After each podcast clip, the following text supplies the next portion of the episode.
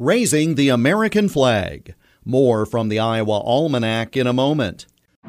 Experience the power of ideas and the spirit of leadership at the Hoover Presidential Foundation Celebration Banquet with featured guest Condoleezza Rice October 27th in Cedar Rapids.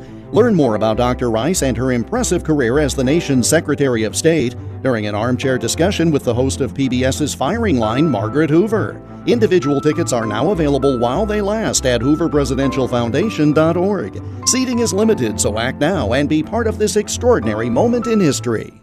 In 1836, Texas won its independence from Mexico and became a separate country.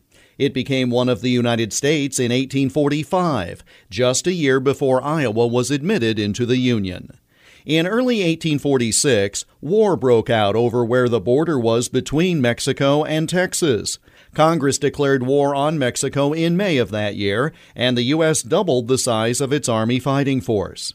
Today, the story of Company K from Fort Madison, which was mustered for duty a year into the war. They joined Major General Winfield Scott's 13,000 man army and participated in the American victory at the Battle of Cerro Gordo in April of 1847.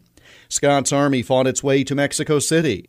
On September 14, 1847, General Scott's army captured the capital of Mexico City. That's when Iowan Benjamin S. Roberts of Fort Madison made history. He was serving with the U.S. Mounted Rifle Regiment at the time.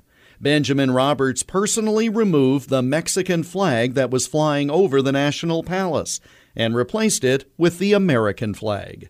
On this date, in 1847. And that's Iowa Almanac for September 14th. Follow us on Twitter at Iowa Almanac. I'm Jeff Stein.